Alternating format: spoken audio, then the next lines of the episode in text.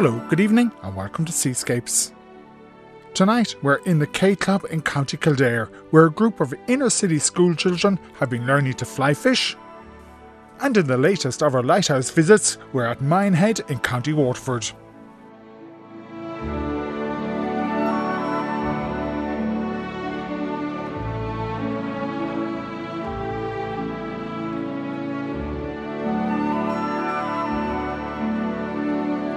The K Club in Straffan is renowned for its golf courses and beautiful grounds. But it's also home to a series of fishing lakes maintained for its clients. This week, the lakes were hosting a group of transition year students from the Dublin Inner City School, CBS James Street. I went along to meet some of the students and hear about the project, and I first met former CBS pupil Kieran Ward, who's now the K Club Fisheries Manager and runs the fishing project in the school for the transition year. I was originally uh, an engineer in, in Eircom for 42 years, and uh, that's when I was retiring out of there. I, I, took up this project, and I'm now working as a manager, the fishing manager in the K Club. Tell me about this project first in CBS James Street. Uh, the idea was to, in transition year, you had to learn a new skill for the Gaisce Awards. So I decided to offer offer to my uh, old school. I was to teach them over a 12 week period various aspects of fishing. So we've now have it. We give, we do um, fishing up in Lough Ramor, pike fishing in Lough Muckno, and we've come to the K Club for fly fishing and maybe Arklow Beach then for some feed fishing. It's an inner city school. It's an experience that a lot of these kids wouldn't have otherwise. Most of them, almost 100% of them, have never fished before. Uh, a lot of them haven't been as far as Castleblayney in the past, uh, so they, but they really love it. We get it's said in fishing that you can't get kids away from uh, an Xbox and to take up fishing, but you can certainly get them away from double a match to take up fishing. okay. Uh-huh. What about the K Club here? You're the fishing manager here. We're on one of your lakes, but you've got several. There's about 12 to 15 fishing, fishable lakes.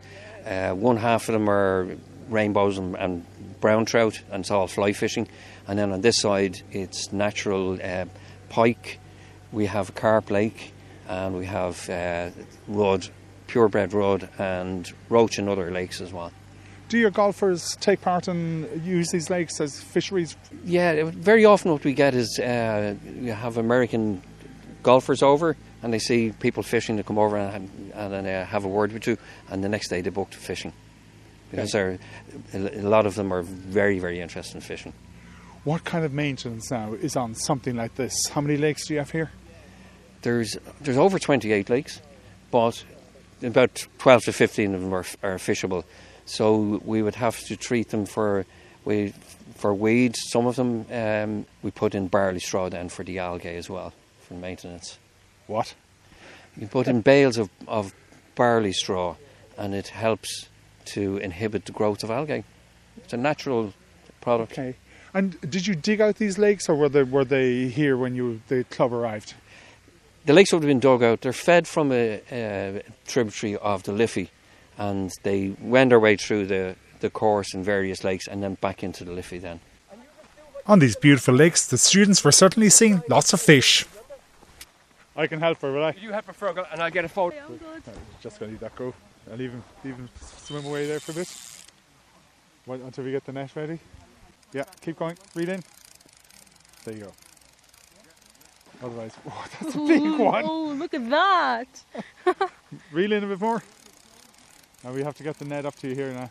Ooh, that's great. And I'll go down here and you're going to try and pull the fish in over my net, okay? Oh, he doesn't like the look at me. There we go. That's a big fish. That is. What's your name? Oh, my name's Jamie. Yeah, eh. CBS James's Street. What do you think of fishing? You just got an enormous fish. Well, I don't usually do fishing, so this is one of my first times, and I'm actually really enjoying it. It's a beautiful place here, isn't it? Yeah, it's gorgeous. I just found out that I used to live like around here before, but yeah, the place is lovely. What do you think of that fish? It was a big rainbow trout. Oh, it was huge. I did not expect to catch a fish that big, but here I am. Uh, my name is John Carney, and I'm here assisting on a James Street project teaching um, transition year students to fish. How did you get involved in this and why?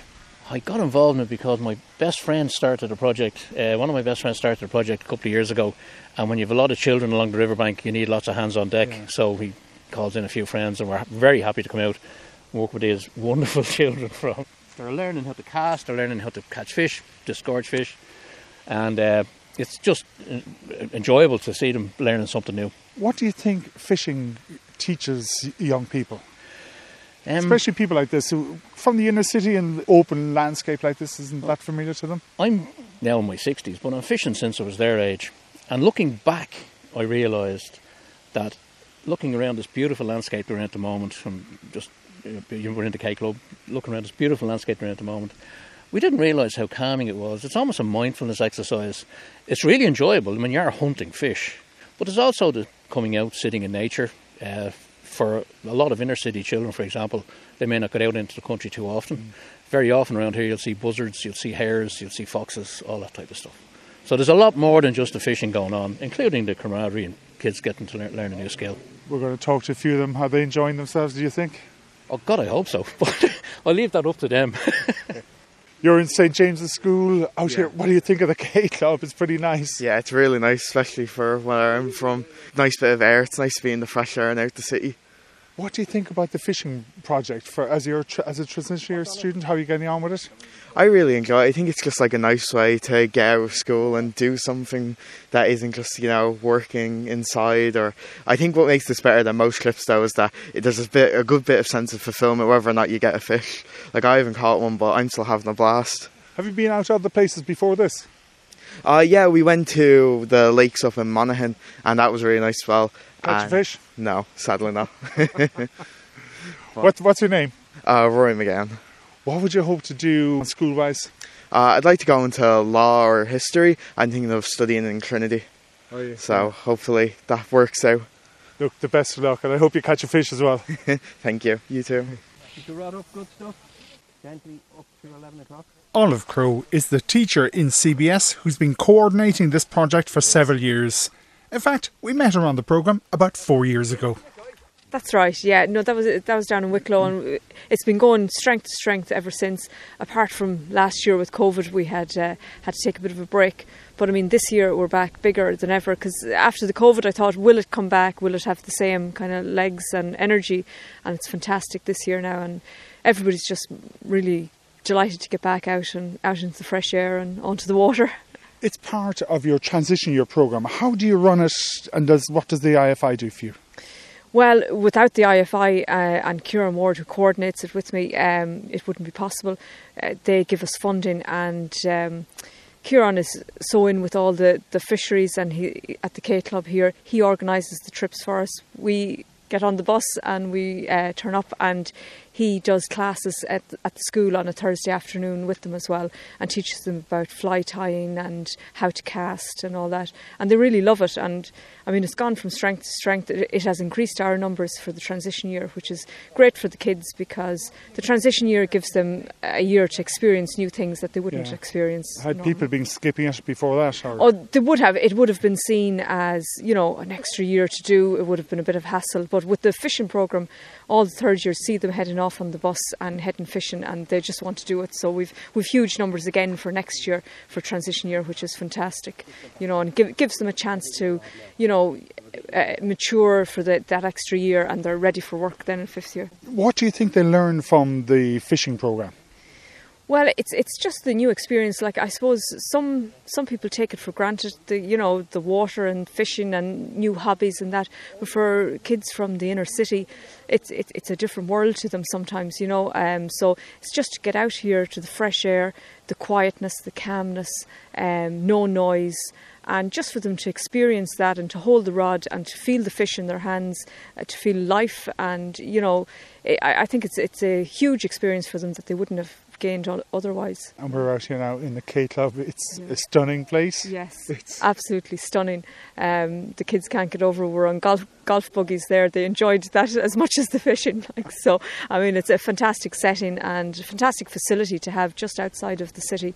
You know, really thankful to them for letting us use their facilities, and you know, they, they've treated us really well. Well done, Nicole. Thank you. Bring them up over the net. Take in a little bit of line. Well done, Nicole. What's your name? Uh, Nicole Corish. Nicole, how many fish have you caught today? Uh, this is my second one. what do you think? Of, what do you think of the fishing? The fly fishing is a bit complicated, is it? It is casting it out, but doing the actual fishing, it's really fun. Like, I'd recommend it. Would you? Yeah, Okay, it's like relaxing, but once you get like the fish, it's like a bit of a kick. Okay. So it's really fun. Are you going to get your photograph of this guy? Uh, yeah. We'll get another picture, yeah? Yeah. Now, Nicole, you ready? Remember, we'll get nice and low so we don't drop it. Now, is that a brown trout? Uh, I'm actually not sure what type of fish it is, but I do think it is a trout. Like, gonna- it's really pretty. Ooh. Oh, it's, a, it's a rainbow. It's a rainbow. I see the colour on him now. Yeah. Have you been fishing other places in this uh, program in transition year? Uh, yeah, we've done two of the trips so far, which were all different ones. One was pike, and Did you catch anything there? uh, yeah, I think so. I think I caught like two or three. Did you? Yeah. uh, but like doing the fishing there, it was a bit more relaxing, where like you could feel it and you could reel it in. Okay. It was the first one I think we did, and it was like really fun. And while we were doing that, like it was more relaxing in the atmosphere because the little place we were doing it in, and I think a bunch more people caught more as well. And yeah, it was just really fun that day because it was the first one, so first time happening. Yeah, here it takes a bit more concentration. Yeah, because like looking down, you have to make sure like you get it, and like they're really slippery even in the water. Because like it depends on where you get it. Because uh, I think my first one it was just a tug, and then my line, the little thing on it, it got caught. Fish took it. Is it something that's very popular among people in transition year? This program? Uh, yeah, I think they do it every year for transition years. Like it's just a popular activity that it's like very fun to do. So I like I think people do like to do it more. The whole thing about like you're learning how to fish, so you can go on it later in life if you choose to, and like even so, it's just a fun activity for transition year in a whole. Is something you think you'd keep up? If I could, probably like once in a while. Could I ask your name? Uh, Martin Keys, You're a bit of a fisherman. You caught how many fish? uh, too. What? They're quite big, aren't they? yeah, they are. They're uh, very big and they're very aggressive. They don't let you take them. So, what do you, do you know what that fly you're using is there? Uh, not at all. Okay. where have you been fishing before with this program, or where where have you gone? I've gone up to Monaghan to do, I think, pike fishing, was it? Any I- luck there? No, A not bit at all. harder, isn't they? Yeah. What do you think of the K Club? It's a very, very rich looking place. Oh, ho, ho. big fish just jumped in front of you there. We'll come back to you when you catch another one.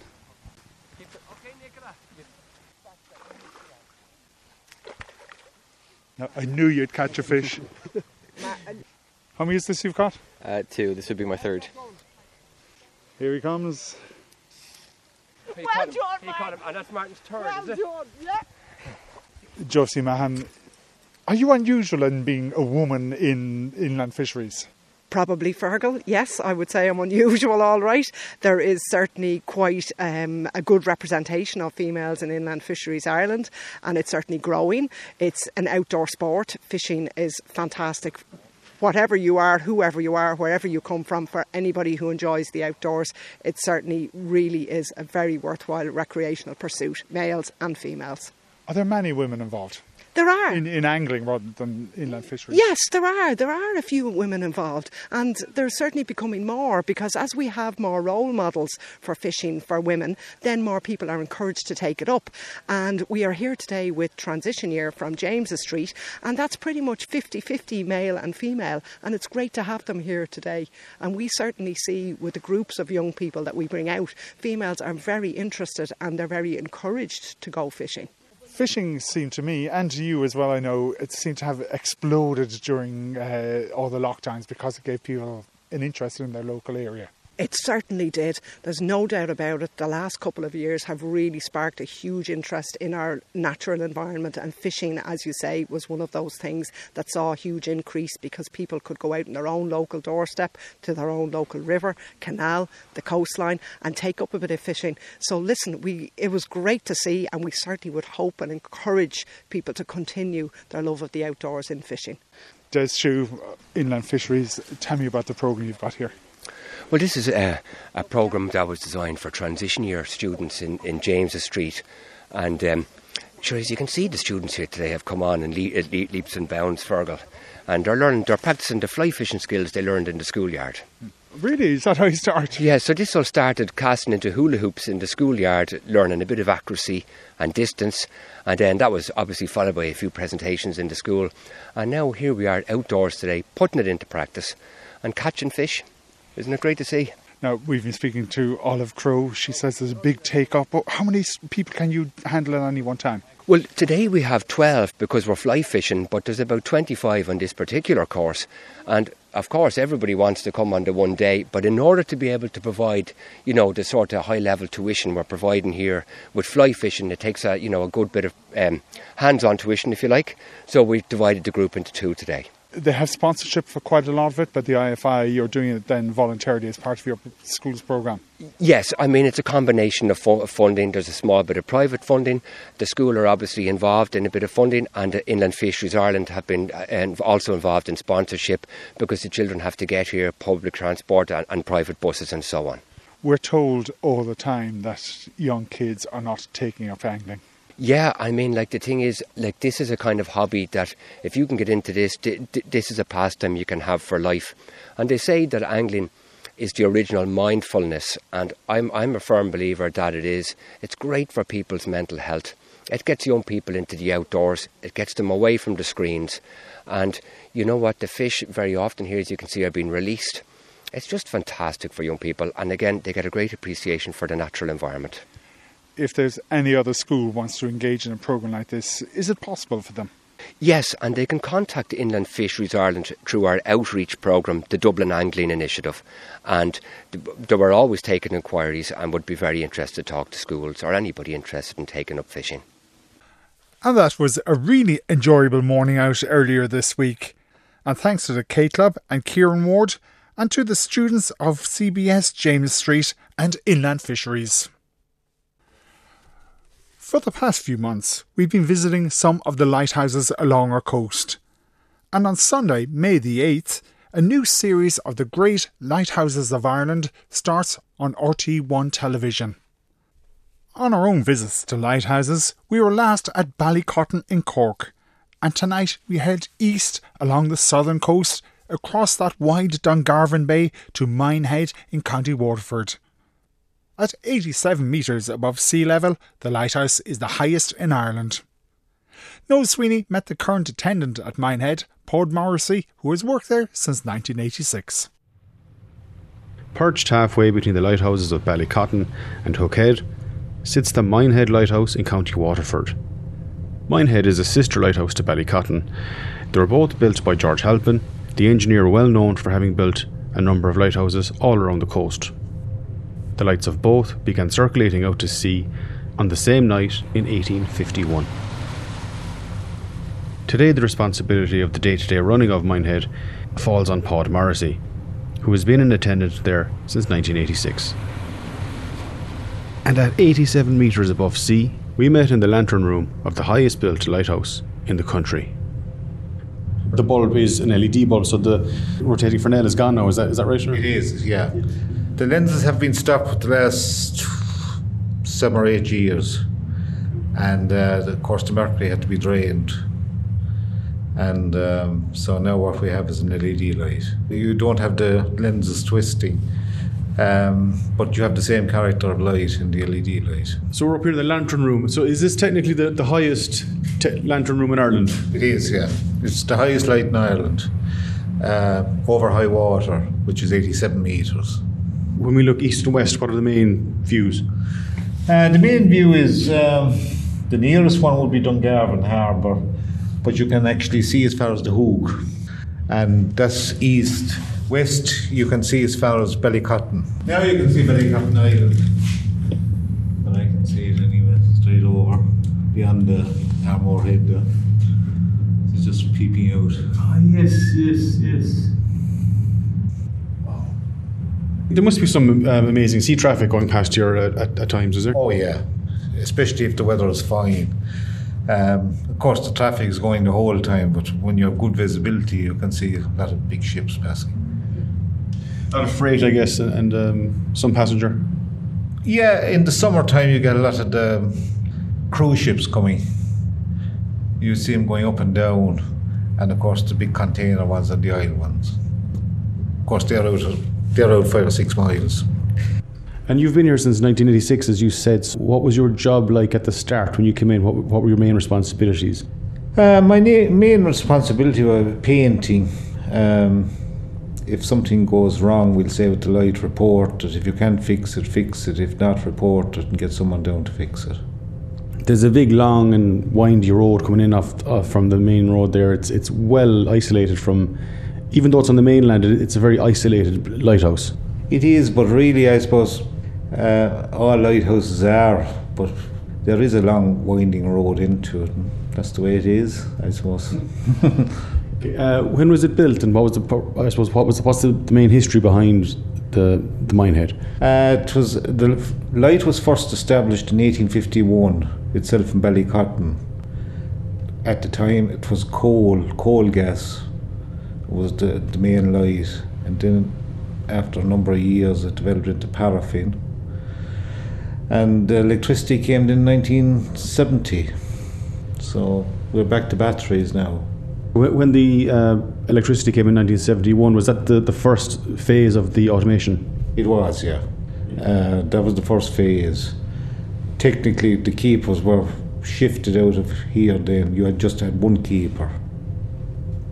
And how, did you happen across the job? Uh, well, my brother was an Irish light. He was a light keeper, and I have been down here since I was a child. So it just happened that when when the vacancy arose, I applied for it, and I, I was accepted as a, a attendant. Yeah. Like as a child, I suppose, what was your perception of lighthouses back then? Well, my uncle used work down here, so I have I've been always down here. I remember when the paraffin was here, in the, especially in the winter. He, he was taken on as a temporary in the winter because, of course, the, you have a, a lot of darkness in the winter time. So you have a lot of people. You had a lot of people working here then. And how many would have been here roughly? Can you remember? Uh, you'd have the assistant keeper, you'd have the principal keeper, supernumerary, and then you'd have a, a temporary as well. You'd have four people. Like who would have lived here, and how many families would have been here at the time, and uh, over the years, to your knowledge? Um, you'd normally have two families. You'd have the principal keeper and you'd have the assistant keeper. And then you'd have supernumeraries coming. Supernumeraries were trainees. They might come for two or three weeks and then move on again. But you'd always have two families living here. And how long would they, uh, like, what kind of tenure would they have over? over? Depending, uh, some could stay maybe for three, four years, two years, depending. Then they'd be moved on to another station. And uh, of course, they would have been integrated into the community here as well. And yeah. Yeah, of course, yeah. They went to school. I went to school with a lot of lightkeepers. on a nice day when you're looking out uh, west, there you can see the Ballycotton Lighthouse. What's the link? Now, there's a historical link here, isn't there, to the to between the two lighthouses? Uh, the two lighthouses were built the same time. The two lights were established uh, in 1851, the same day. Ballycotton is a black day signal. This is a white with a one black. Is that? That's right. And then Hook is white with two black. Is that That's right? Okay. That's called the day signal, the day markings. Of course, all the lights are different as well. Uh, Minehead uh, is four flashes every 20 seconds. When you came into the job as a lighthouse attendant, at the time was there lighthouse keeper still being hired as well, or was that job being phased out in 1986? Probably it was being phased out at that stage. Yeah, it was. uh, lighthouses have become uh, something of a tourist attraction. You know, this seems quite closed off. Is there any any plans to open this to the public? Not at the minute, no. Um, you have, as you know, some of them are opened, but it's just the logistics that don't suit this place at the minute. When I started doing this series, actually, I, I hadn't heard of Minehead. So, in, is that common? I think for people, or Uh, probably is because it is inaccessible, but uh, a lot of foreign people find it actually. If you like, people people like coming to lighthouses, and some people they come from Germany, Holland, and they really they do find it, you know. Light, lighthouse enthusiasts who travel the world to see them? Yeah. Of course, yeah, yeah, yeah. And we also had the American Lighthouse Society down here. They travelled here as well, you know. So I suppose if you want to know, you will know. And what's the what's the distance between um, Ballycotton and here, and then here to Loop or to Hook? Probably um, the Hook, I'd say, is about 21 miles as the crow flies. Ballycotton might be something similar. Noel Sweeney with Paul Morrissey at Minehead Lighthouse. Now, last week on the programme, I was at the National Maritime Museum in Laoghaire to hear about one of the country's most renowned sea captains, Robert Halpin. And I just remind you that after all restrictions have been lifted, the museum is now open seven days a week.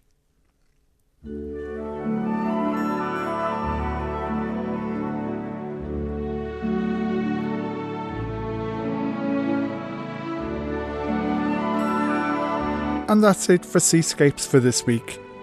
We have no programme next week, as RTÉ Radio will have a special late debate on the Northern Ireland elections, but we're back on May 13th. In the meantime, all items on the show are available as podcasts on our website, rte.ie slash seascapes, And if you want to contact me, the email is seascapes at rte.ie. If you're anywhere on or near the water over the next two weeks, stay safe. Seascapes is presented and produced by Fergal Keane.